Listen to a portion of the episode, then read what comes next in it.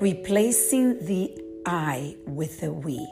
That is the reflection of the day.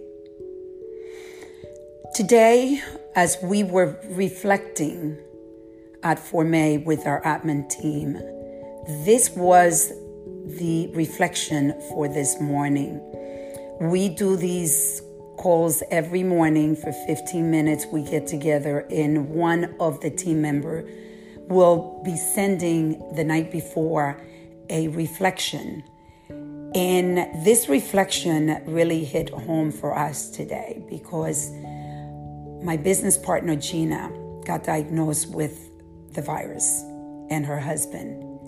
And we are afraid, but we are together and united in making sure that Gina and Paul know that we are there for them and that we are praying for them and we doing everything we can to support them.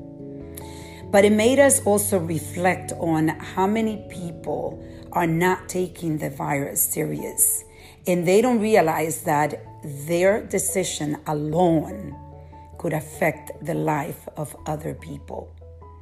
And I think for one of the first time, each one of us could actually be responsible if we are irresponsible of hurting so many other people.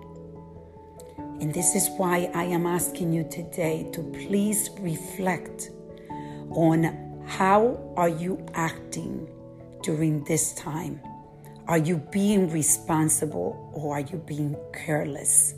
And if you are, today is a day that you can reflect, reset, and reconnect with humanity.